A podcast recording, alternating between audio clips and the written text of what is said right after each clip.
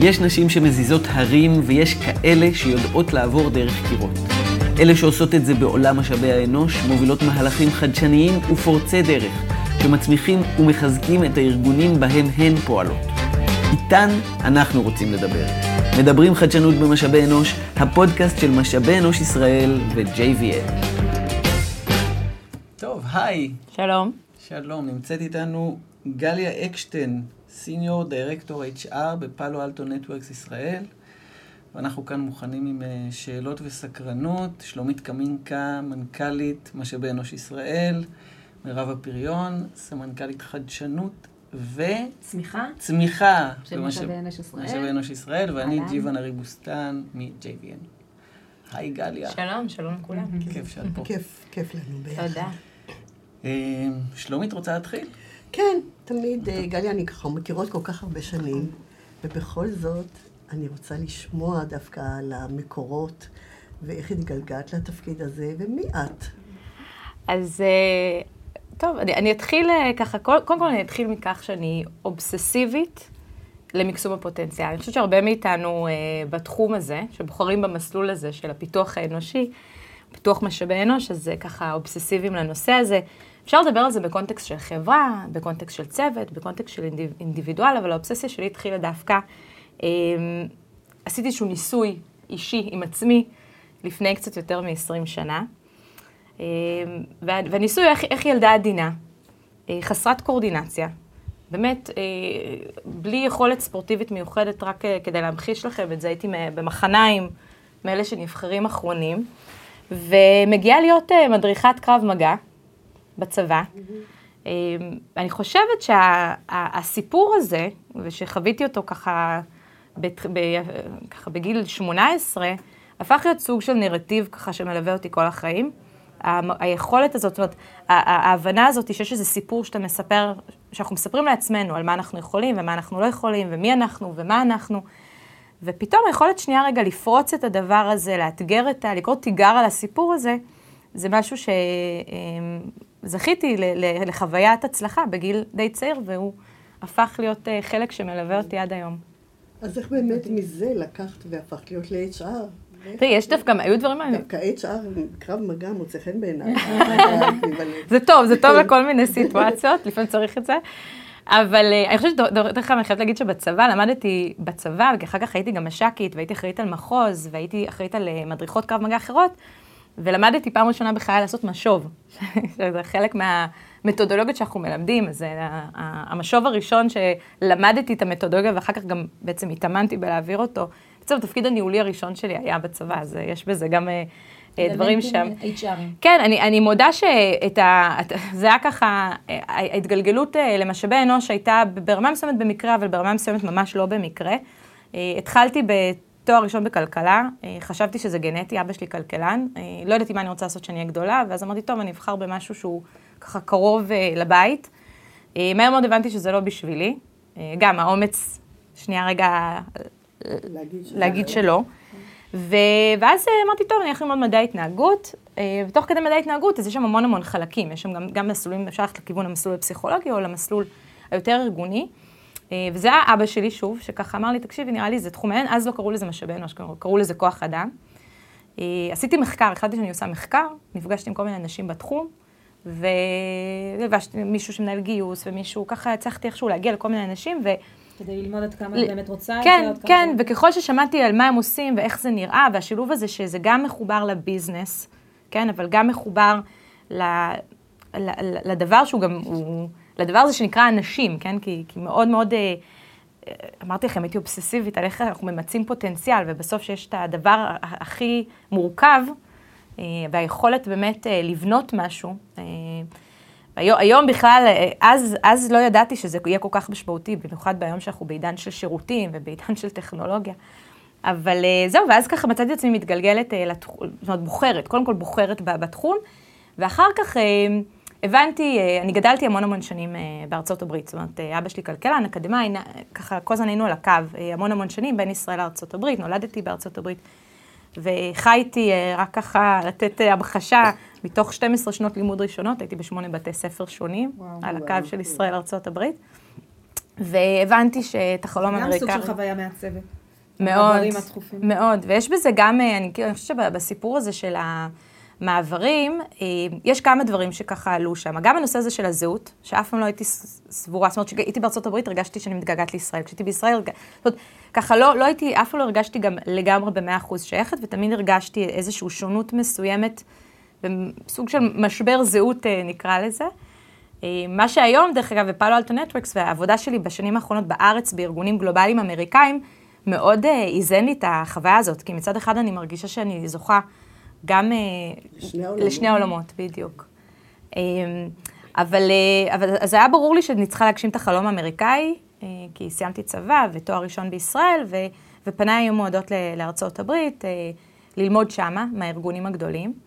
והשנה הייתה שנת 2004, אה, נסעתי לעשות שם תואר שני במינסוטה, ואחר כך כל מיני internship, בארצות הברית זה נורא מסודר הסיפור הזה, mm-hmm. זה מדהים, כן, הגישה שלהם ל- ל- לפיתוח, זאת אומרת, כל, ה, כל אה, אה, ארגון שבא להציג לנו, זה בא להציג לנו תוכנית פיתוח לנו, זאת אומרת, mm-hmm. כדי שנבחר בהם וניכנס mm-hmm. למסלול הפיתוחי אצלם, mm-hmm. ואז התקבלתי לג'ונסון אנד ג'ונסון, חברה גלובלית ענקית, אה, לתוכנית פיתוח מנהלי, מנהלות משאבי אנוש, מנהלי משאבי אנוש.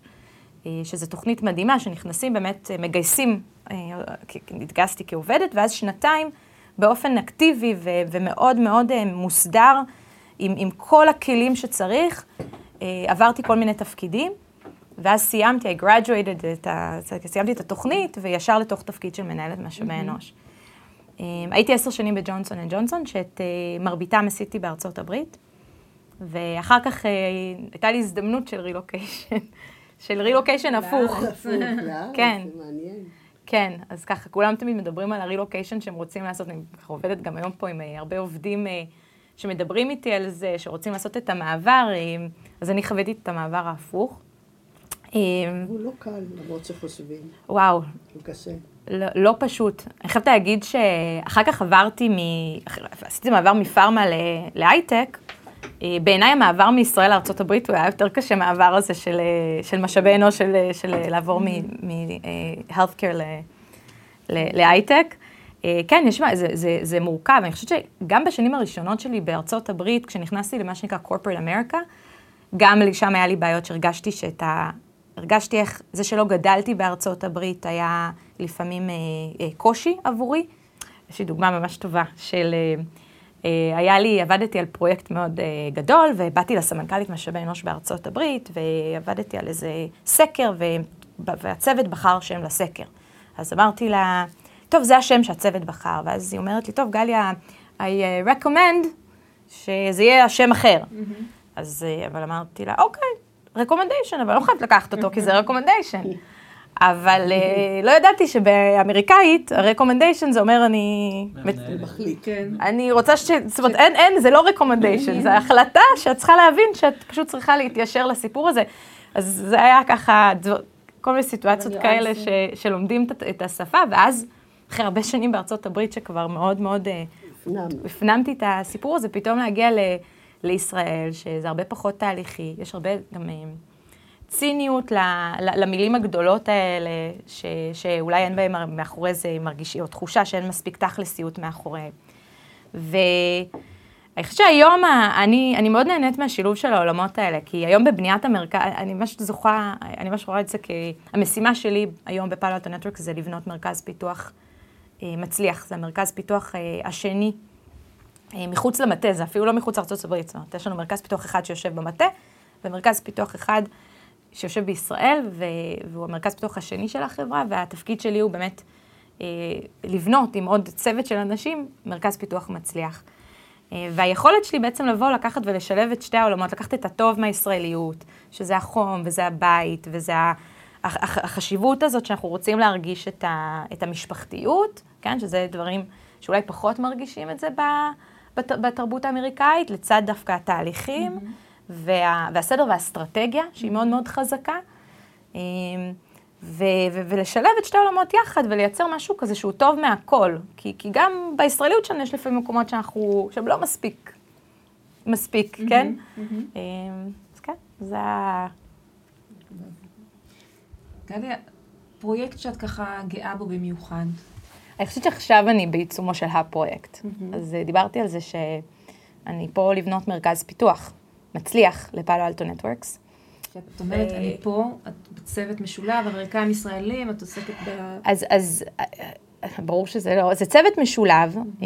אבל אני, אני רואה בסוף, בסוף בשביל שהדבר הזה יצליח, צריכה להיות פה אחריות ישראלית מאוד חזקה. אני חושבת שכל ארגון גלובלי שמחליט להקים איזשהו site, יש אחריות לקבוצה הלוקאלית להצליח עם הדבר הזה. בפרט שזה פיתוח. בדיוק, בדיוק, בדיוק. זה core וזה משמעותי, זה לא עוד מרכז sales, זה העתיד של החברה. זה לא סוד שנעשו פה בישראל השקעות. זה התחיל מחברה ראשונה אחת שנרכשה, שהיה בעצם התשתית למרכז פיתוח. אני הגעתי אחרי זה, הגעתי בערך שנתיים אחרי הרכישה הראשונה. מאז הייתי שותפה לעוד חמש רכישות וואו. שנעשו בישראל. בכמה שנים? בעיקר בשלוש שנים האחרונות. וואו. ורק בחצי שנה האחרונה קיבלנו לחיקנו עוד 200 עובדים, שעיק... שחלק הגיעו מרכישות וחלק גם גיוסים אורגניים. כמה היום אתם? היום אנחנו מעל 500 עובדים. עכשיו, אז בעצם הייתי חלק מארגון שמ-100 כ-100 עובדים ל-500 עובדים בשלוש וחצי שנים, אז צמיחה מאוד מאוד גדולה. עכשיו, יש בזה גם מורכבות, כי תחשבו על זה שחצי מהעובדים שלי, הם לא בחרו בפעלו אלטו נטוורקס. הם בחרו ב... אחר. בארגון אחר, בחרו בפאונדר, בחרו ב...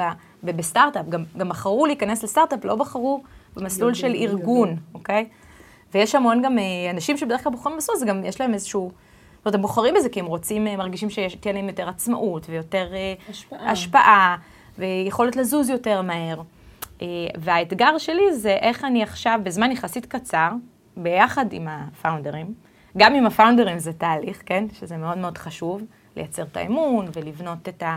אה, אה, את ה... אה, איזשהו vision משותף למוצר וגם לאנשים של, שלהם בתוך קונסטלציה ארגונית עכשיו, אבל לדאוג שהם בעצם קמים כל בוקר מתישהו בחוויה שהם בוחרים בפאלו אלטו נטוורקס, שזה אתגר בפני עצמו. אז מה המפתחות להתמודד עם האתגר הזה?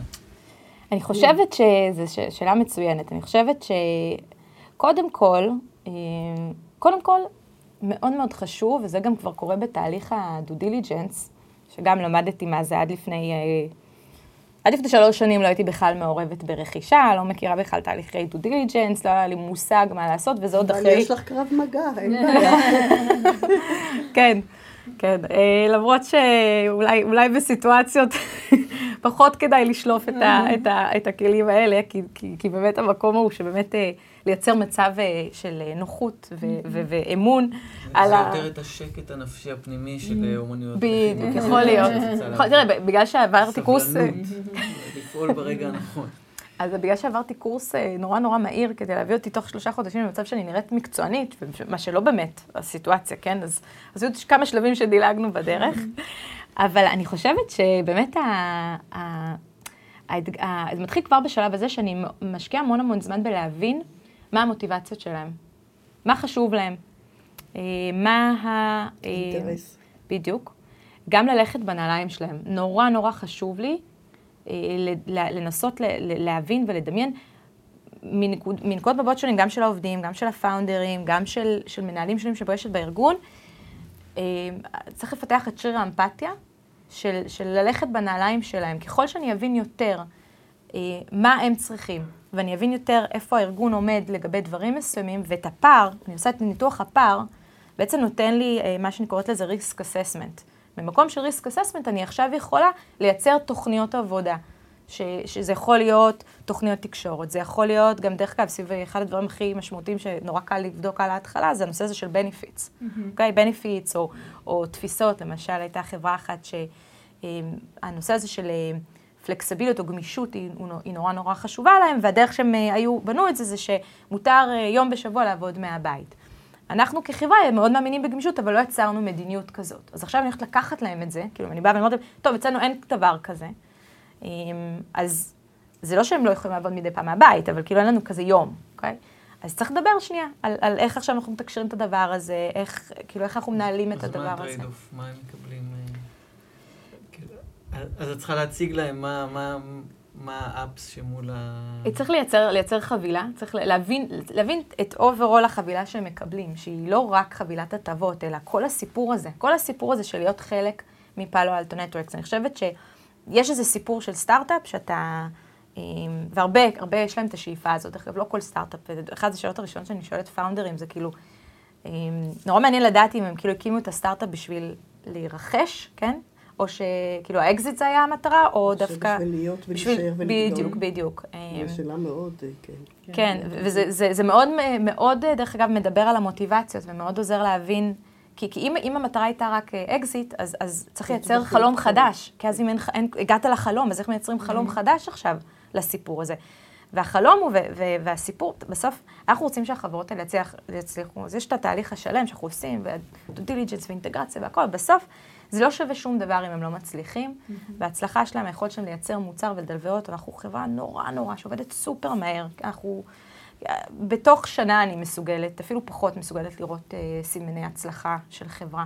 זה לא כמו פארמה שיש לי את הניסיון, שזה לוקח זמן, וגם תהליכי אינטגרציה ארוכים. אז, אז אני חייבת באמת בסוף כאילו ל, לראות שה, שהדבר הזה אה, מצליח.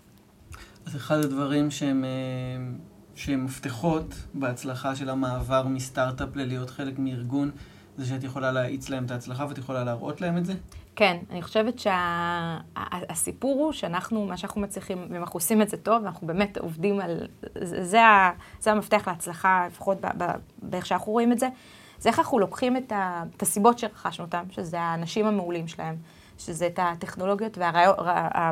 החוזקות שלהם. החוזקות שלהם, כן, הם בסוף מצאו דרך, אה, הייתה בעיה ומצאו דרך מאוד טובה לפתור אותה, ואנחנו עכשיו רוצים שהם יבואו ויעשו את זה ב scale יותר גדול. בדרך כלל יש שם כמה עשרות לקוחות, ועכשיו רוצים לעשות את זה ב scale גדול יותר. אני חושבת שהחלום שאנחנו מציעים להם זה איך אתם לוקחים את הטכנולוגיה ומנגישים אותה עכשיו למיליוני יוזרים, לאלפי לקוחות. אה, גם לוקחים מוצר שבניתם אותו בשביל scale קטן, ועכשיו חושבים על איך אתם עושים את זה ב scale גדול, וזה אתגר טכנולוגי. זה לחזק חוזקות. נכון, נכון. כן, ממש. נכון. ולקחת סיפור הצלחה וללמוד מהצלחה, זה תחקיר מוקיר כן. בגדול. כן, נכון. לקחת הצלחה ולהרחיב אותה. נכון. וצריך, ובתוך הדבר הזה של ההצלחה, אני חושבת שדבר נוסף גם שאנחנו, אנחנו, יש לנו עוד טכנולוגיות. וגם עוד טכנולוגיות בישראל, אז גם היכולת לייצר אינטגרציות בין הטכנולוגיות וגם בין הטאלנטים, בסוף בין האנשים והרעיונות שיש לאנשים. אז הזדמנויות פיתוח אה, עבורם כן. גם. כן. כן, כן. פיתוח אישי כן, עבורם. כן. עדיין, אבל יש המון אתגרים בהבדלים הבין-תרבותיים בין החברות. גם נכון. בין כל חברה לפעלו אלטה, ואני מדברת על כל כך הרבה רכישות בזמן כל כך קצר, אז גם ביניהם. נכון, וזה האתגר השני שלי. זה האתגר, ה- נראה לי... אז, אז אמרתי, אז אתגר אחד זה המקום הזה של באמת, אה, איך אני מייצרת אה, כל, כל אה, שעובדים שהם לא בחרו בי, איך אני מייצרת אה, בעצם Engagement. engagement ובחירה.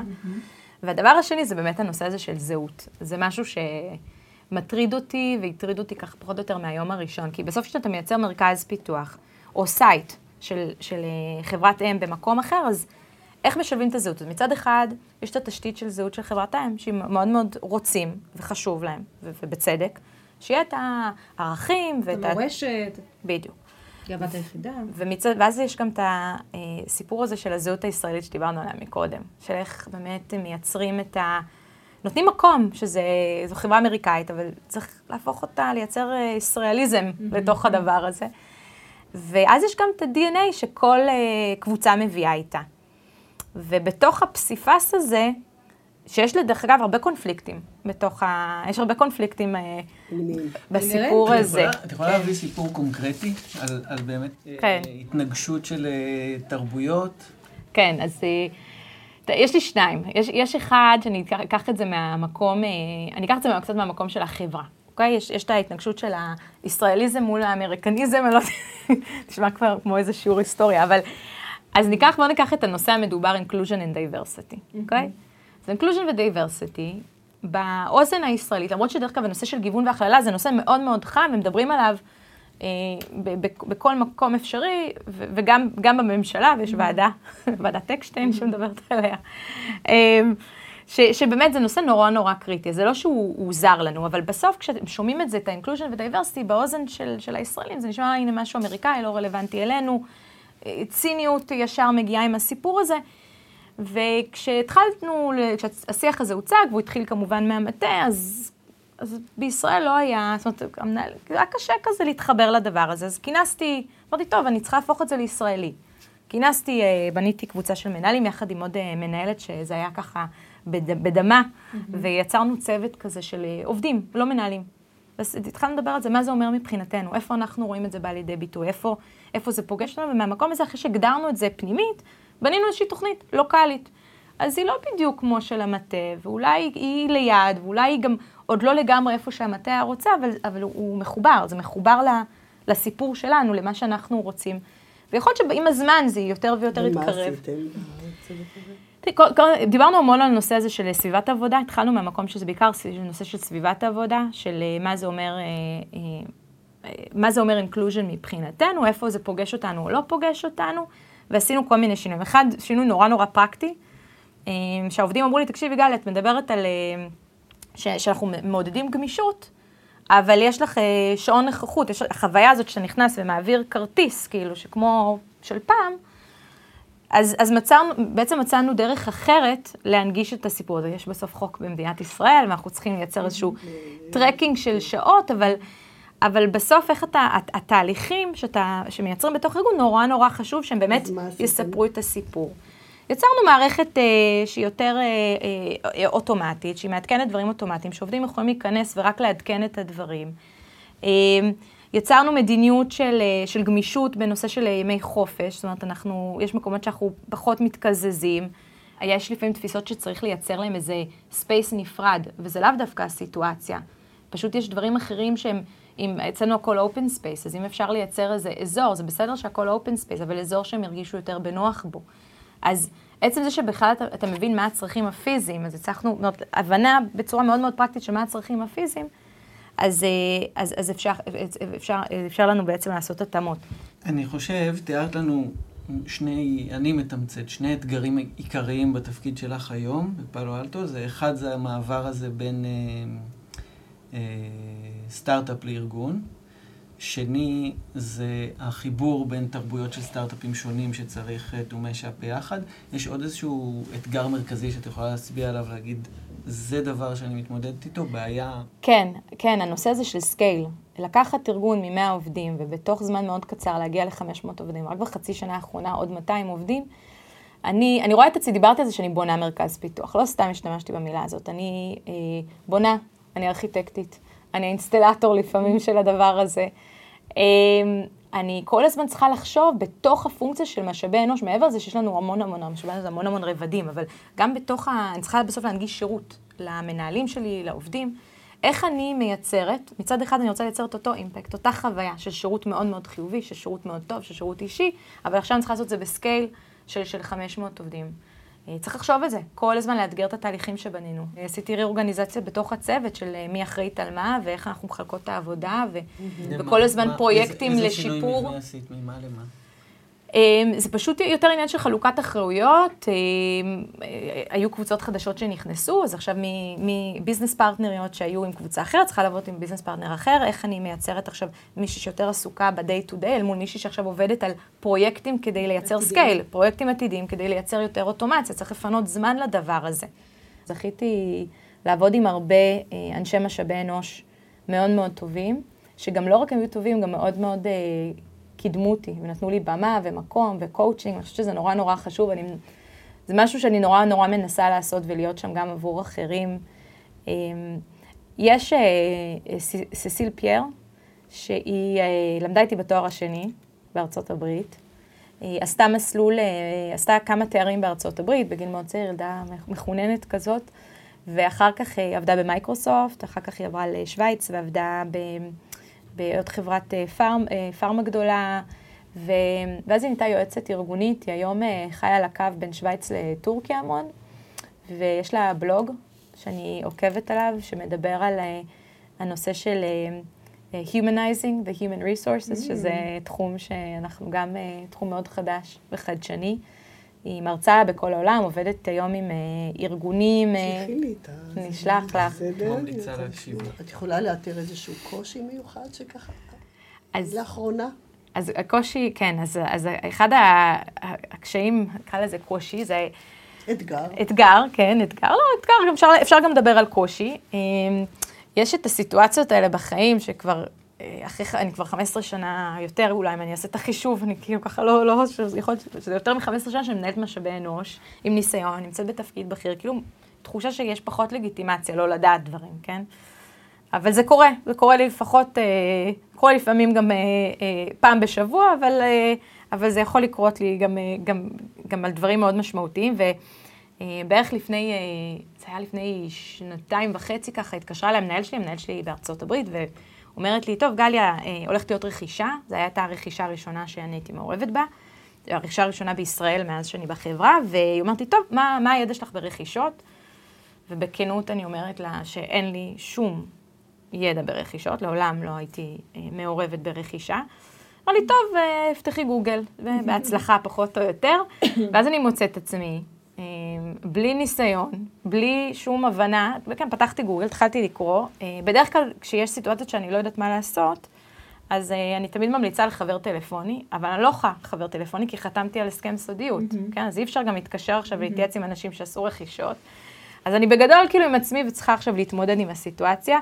וגם מהרגע להרגע אמרו לי, טוב, בואי אה, תיפגשי עם החברה, ובלי שום הכנה אני מוצאת עצמי באוטו נוסעת לפגוש את החברה שאנחנו הולכים לרכוש. זו עסקה של כמה מיליונים. אז אני בראש שלי אומרת, טוב, אני לא רוצה, אם, אם אני אגיד משהו לא במקום, mm-hmm. או, או אחשוף יותר מדי, או לא אחשוף מספיק, או... וכל השאלות והחרדות האלה, והדברים וה, האלה, הקול הזה שאתה מתחיל לפקפק, mm-hmm. מתחיל, דיברנו דיבר על זה, המקום הזה שאתה מפקפק בעצמך, ו... ו- ונכנסת באמת ב- ב- בלחץ, אבל אה, גם לובשת את ה... בקרב מגע, למדתי שלשים מסכה, כן? כאילו גם אין לי מושג מה אני עושה, אבל אני יודעת קרב מגע. אז אותו דבר, אני נכנסת, אני יודעת משאבי אנוש, ו- ולתוך הסיטואציה הזאת נכנסתי, ו... ועשיתי מה שאנחנו עושות במשאבי אנוש, כן? יש תהליך של אבחון ארגוני, נכון? בסוף חזרתי ליסודות, אמרתי, טוב, אז אני, עדיף לא לדבר, כן? עדיף אה, בעיקר לשאול, בעיקר להתעניין. וגם כשאמרו לי, טוב, אז גלי, מה קורה עכשיו? אז, אה, אז שאלתי, מה אתם רוצים שיקרה עכשיו? נכון? כן? כי אז זה גם טוב ללמוד, זה גם מידע טוב ורלוונטי לסיפור. בגלל שאמרת לנו עכשיו שה-IND, אמ, סיפור על התהליך של ה-IND, את רוצה איכשהו לתת לנו דוגמה יותר אה, אסופה? אני חושבת שמאוד מאוד חשוב אה, לראות ולתפוס את זה במקומות שבו יש שותפים לדרך. והדרך שאנחנו עושים את זה על ידי קבוצת העובדים, זה זיהינו באמת מקומות אה, שלהם יש פשן אמיתי, תשוקה אמיתית לקדם נושאים. אז אחד, ה, אחד הדברים ש, שעשינו, זה, אני חושבת שהרבה חברות גם עושות כל מיני דברים, כן, סביב הנושא של לתת אה, לגיטימציה. מאוד חשוב לתת לגיטימציה, לתת לשיח לקרות בתוך הארגון, סביב אה, אוכלוסיות שונות. והאוכלוסיות השונות הן, אה, זה יכול להיות, יכול להיות אה, אוכלוסייה של להט"בים, זה יכול להיות אוכלוסיית אנשים שבהייטק, אה, mm-hmm. היום אנחנו יודעים, זה לא סוד שגם תיכנסו לארגון, רואים את ה... ובעצם זה שנותנים את השיח. מה שעשינו אה, ב, ביום האישה האחרון, אה, קודם כל עשינו אירוע שהיה מאוד לכל העובדים. לא יצרנו את זה רק אירוע, כי אם, אם לא רוצים, אם רוצים לתת מקום לשיח באמת לקרות, צריך, אי אפשר לדבר על אה, קידום נשים בלי החצי השני של העולם, אז יצרנו אירוע שבו כולם מזמינים, כן, עם פוקוס סביב, אה, שוב, זה לא היה רק קידום של נשים, דווקא קידמנו את הנושא הזה של, דיברנו על נושא של איזון של אה, בית ועבודה. ועצם זה שמייצרים שיח בתוך הארגון, בפורום, מול כל העובדים, סביב הנושא הזה של גמישות, וסביב איך מנהלים, וישבו שם פורום שמנהלים בכירים שמדברים על איך הם עושים את זה ואיך הם עשו את זה בקריירה, זה נותן לגיטימציה לעובדים, כי יכול להיות שהיה את אותו עובד, לדבר על זה וגם לבקש את זה. ועצם זה שמייצרים שיח ונותנים לזה במה בתוך הארגון, אז אני יודעת שהיו עובדים שאחרי האירוע הזה ניגשו והתחילו לבקש דברים, שלא ידעו שזה אפשרי, שזה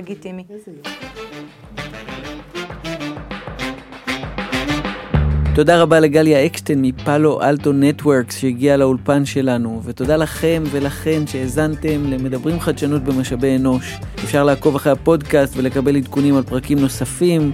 ניתן למצוא אותנו באתר של JVN שכתובתו jvn.co.il, בדף הפייסבוק של עמותת משאבי אנוש ישראל, וגם באפל פודקאסט, גוגל פודקאסט, ספוטיפיי וסטיצ'ר, ואיפה שאתם מאזינים עכשיו. אנחנו נשמח לקבל פידבקים שיעזרו לנו להשתפר ולהביא לכם את מה שמעניין וחדשני במשאבי אנוש, וגם לקבל הצעות לנושאים שנראים לכן ה-state of the art של עולם ה-HR. ניפגש שוב בתחילת פברואר עם הפרק הבא שלנו, שגם בו נראיין אישה מובילה ופורצת דרך במשאבי אנוש. יהיה מעניין.